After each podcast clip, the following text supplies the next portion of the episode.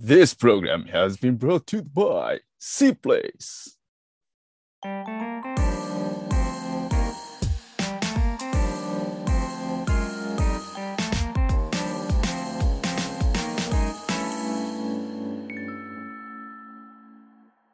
前回からの続き。はい、ということで、えーパート2、えー引き続き、PH ダディさんをゲストに、えーやっていきたいと思います。で、パート2では、えーまあ、パート1でもちょっと話してたように、まあ、フィリピンにね、えー航空券だけ買って降り立った日から、まあ、今、え4つ、えー事業とか、まあ、会社とかを経営されているということで、フィリピンで、えーまあ、そんな敏腕経営者になるまで の、まあ、その道のりというか、まあ、ストーリーをちょっと、えーお聞きしたいと思うんですけど、まず、こう、ざっくりとこうどういう感じの流れだったんですか？来てからこう起業するまで。そうですね、あの先ほどお伝えした通り、まあ、全く知らない土地でしたし、まあ、知り合いも一人もいなかったので、あのまあ、最初は放浪してみてで、そこから4ヶ月ぐらいして、語学学校に2ヶ月半通って、で、あのまあ、もともとフィリピンに来て、そこで生きていこうかなって思ったので、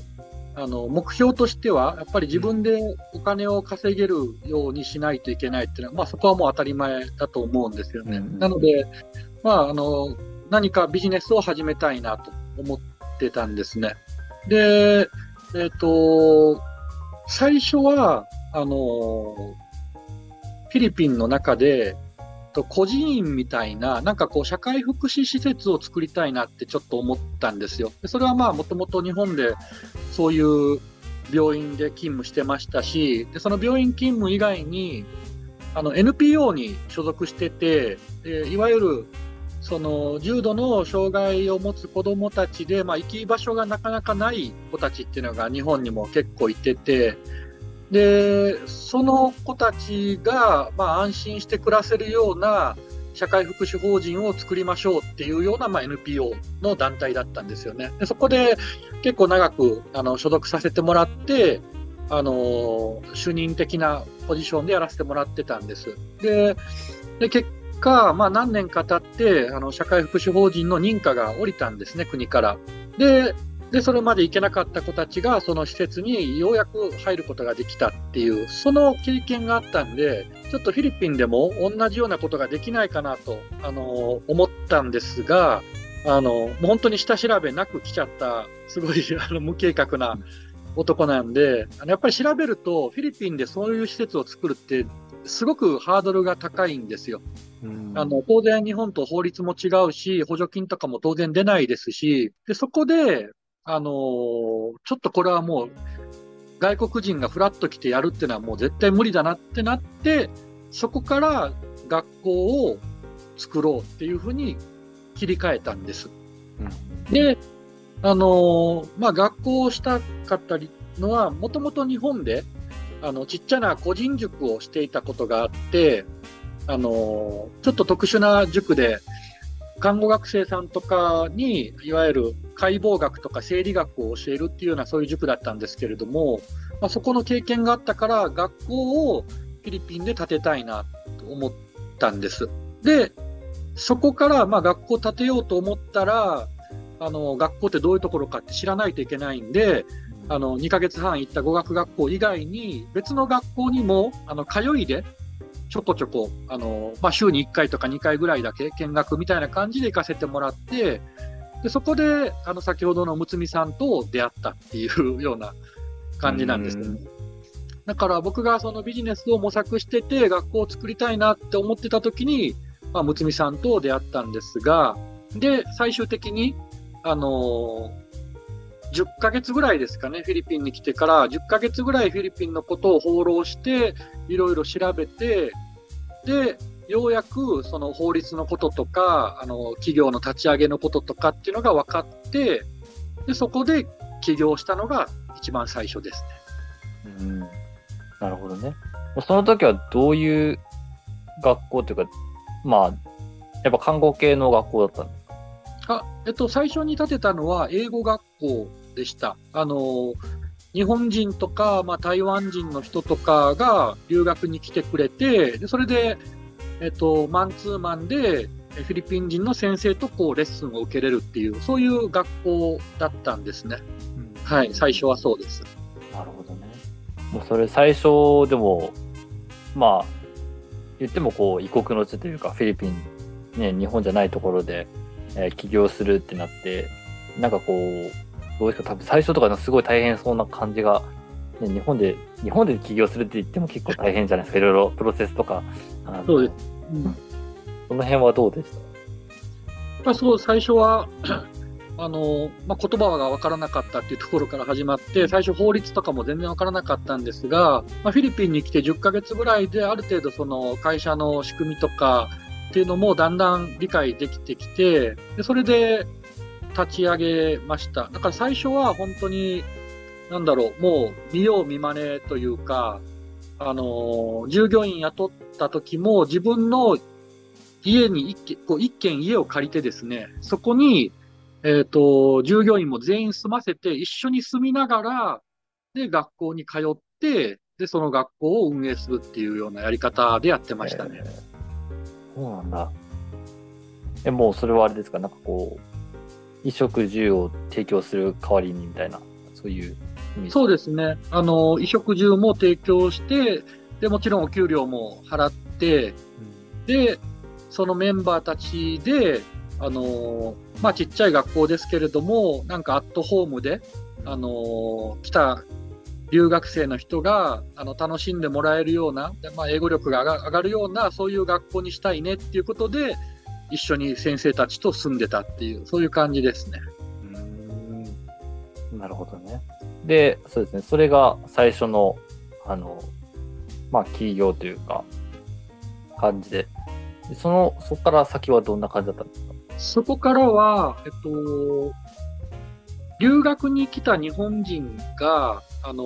まあ、やっぱり一定数フィリピンを好きになる人が出てくるんですよ。あの、うんフィリピンって意外と思ってたより自分に合ってるわっていうような人が出てきて、でその人たちが、あの、もう日本に帰らずフィリピンで就職したいっていう相談をすごい受けたんですね。で、あの昔はやっぱりその日本人がフィリピンで働くって、お給料の面でも結構厳しかったんですが、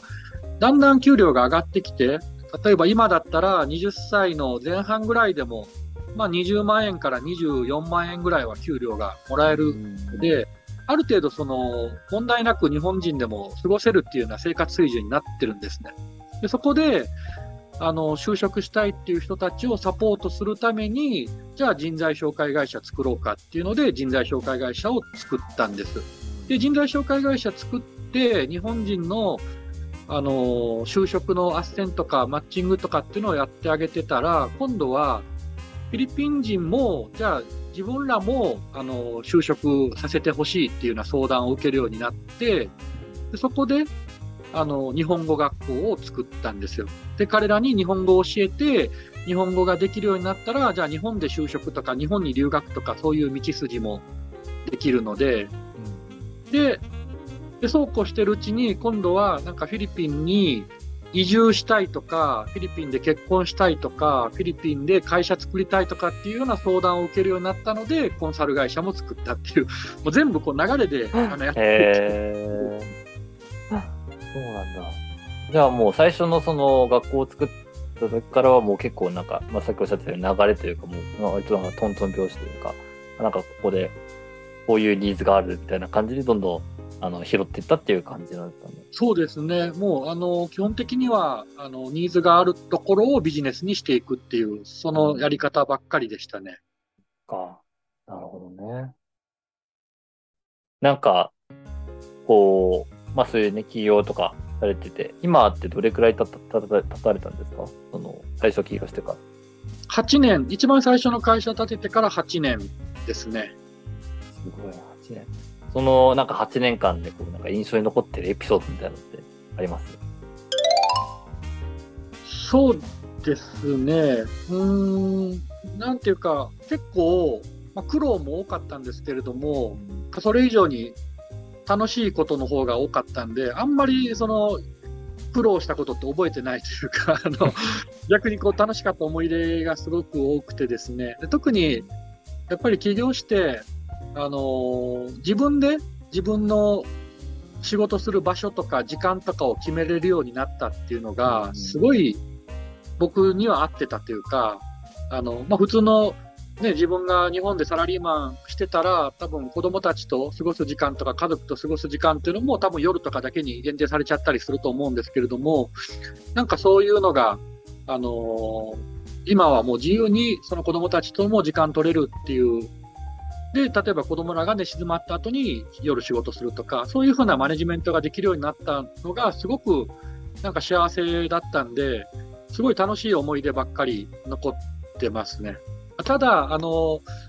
一個思い、あの、嫌なことっていうか、苦労したことで思い出したのは、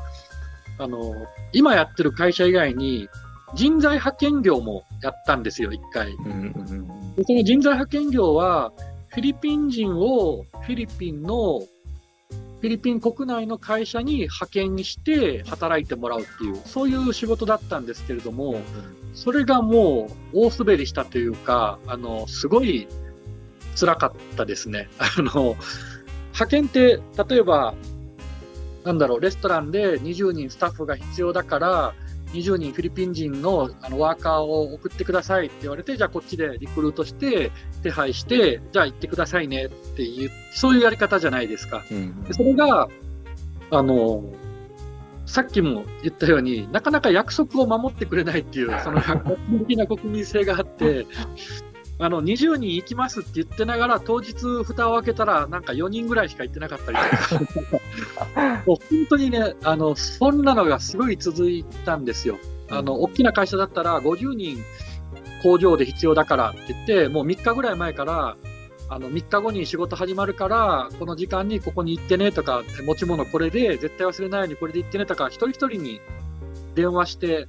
アレンジしても、いざ蓋開けたら、なんか50人のうちの10人ぐらいしかいないとか、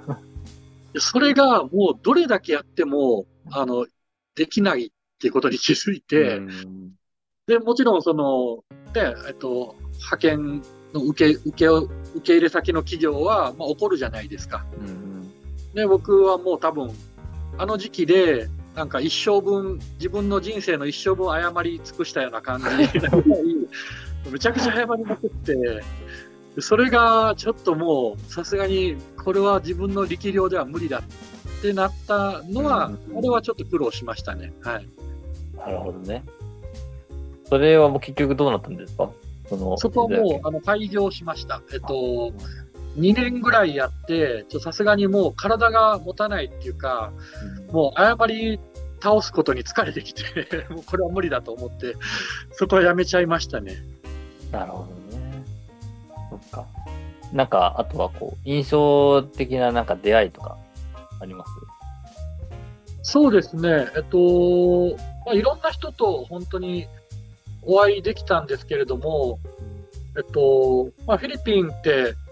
日本人の数がまだすごい少ないんですよ。ああのね。他の東南アジアの国に比べても、えっと、ものすごく少なくて、え在留届出してる人数だけでいうと、1万7000人ぐらいしかいないんですよね。でまあ、もちろん、その届け出出してなくて来てる人もいっぱいいてるんで、実数はもっと多いですが、あの他のタイとか、あのベトナムとか、まあ他の地域に、マレーシアとかに比べても、すごい人数が少ないんで、なんていうか、日本人コミュニティの中ですごい人と出会えたりとか、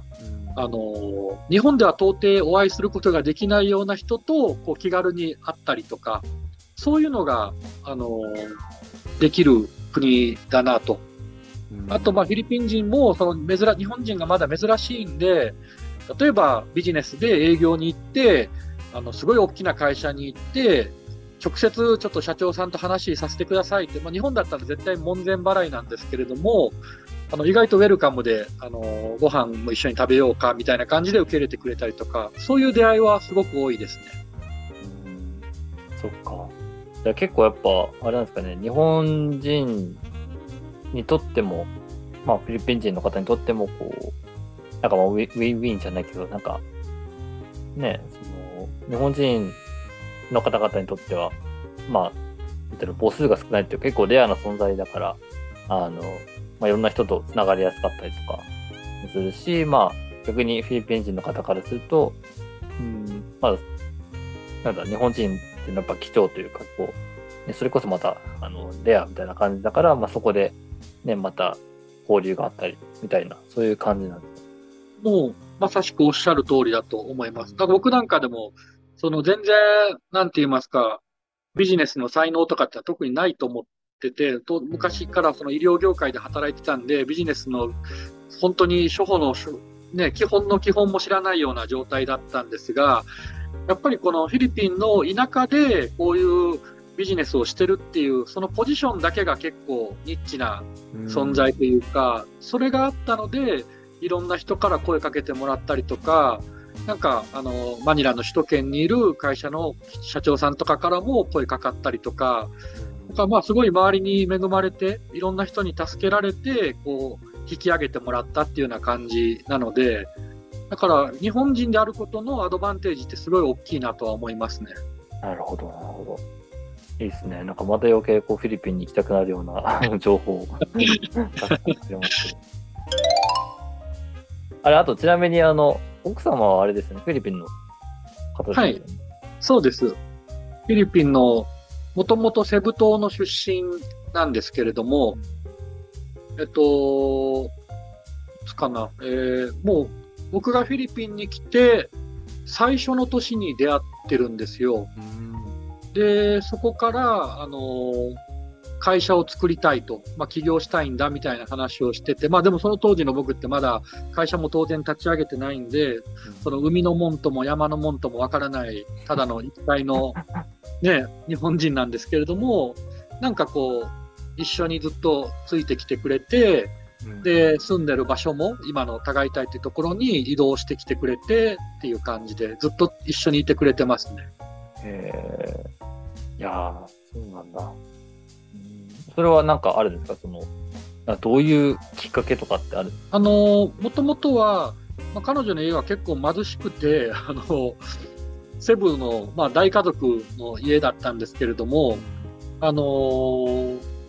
まあ、よくあるフィリピンの話で、弟とか妹とかたちをこう助けないといけないから、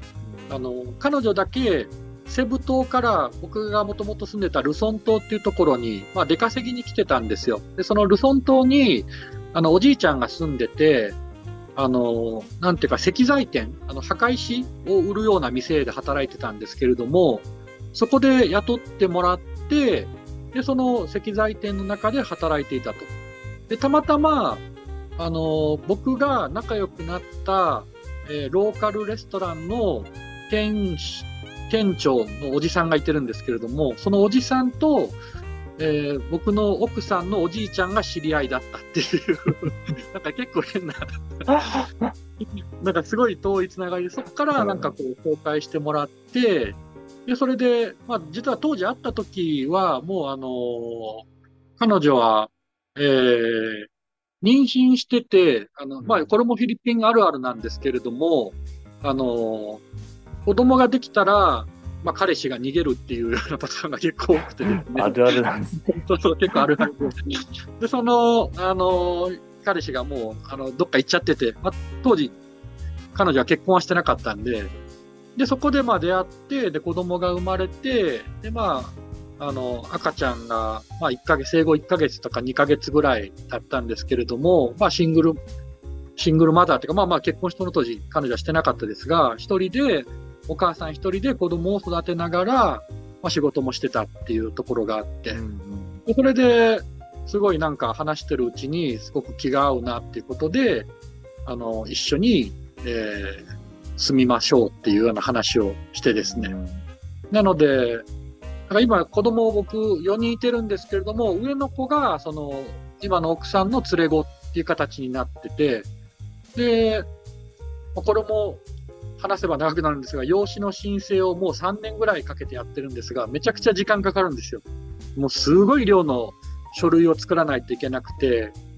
で、その申請をずっとこの3年間してるっていうような、そんな流れですね。いや、すごいですね、それ。3年、4年かかる、こう、ペーパーワークってなかなかもう何回裁判所に行ったかわからんぐらいで、でそれでもまだ終わらんっていう、すごい国ですけれども。すごいですうんね。あのー、例えとして正しいかわかんないけど、あの、なんだっけな。新宿駅とかもよく工事してますけど、あれもそんな3、4年は工事しませんからね。そうですよね。いや、本当に、あの、やっぱりそこなんですよね。あの、どうしても不便だなって感じるところは、スケジュール通りにきっちり物事が進まないっていう国なので、だから、なるべく早く養子にして、あの、本当に、あの、ね、名字も、あの、僕がの、あの、名字の方に変えてあげたいなっていうのは思ってるんですけれども、まあでも、おそらく今年中か来年には終わるんじゃないかなっていうところまでは来てます。はい ついに、長いついに来た。はい。旅が。でそそこら辺は、あの、ぜひ、あの、C プレイスでしてもらって。はい。で、最後、あの、の質問なんですけど、はい。えー、なんか PH ダディさんにとってフィリピンとはどういう、まあ、国というか、まあ、存在ですか？そうですね。うんまあでも、まあ、単純にすごい感謝してる国ではありますね。あの、やっぱりこう、日本の社会でこううまく適応できなかった自分がいて、まあそこから、まあ、まあ言葉を選ばずに言うと、もう逃げちゃったっていうそういう自分がふらっと来て、でも結構みんなあったかく迎え入れてくれて、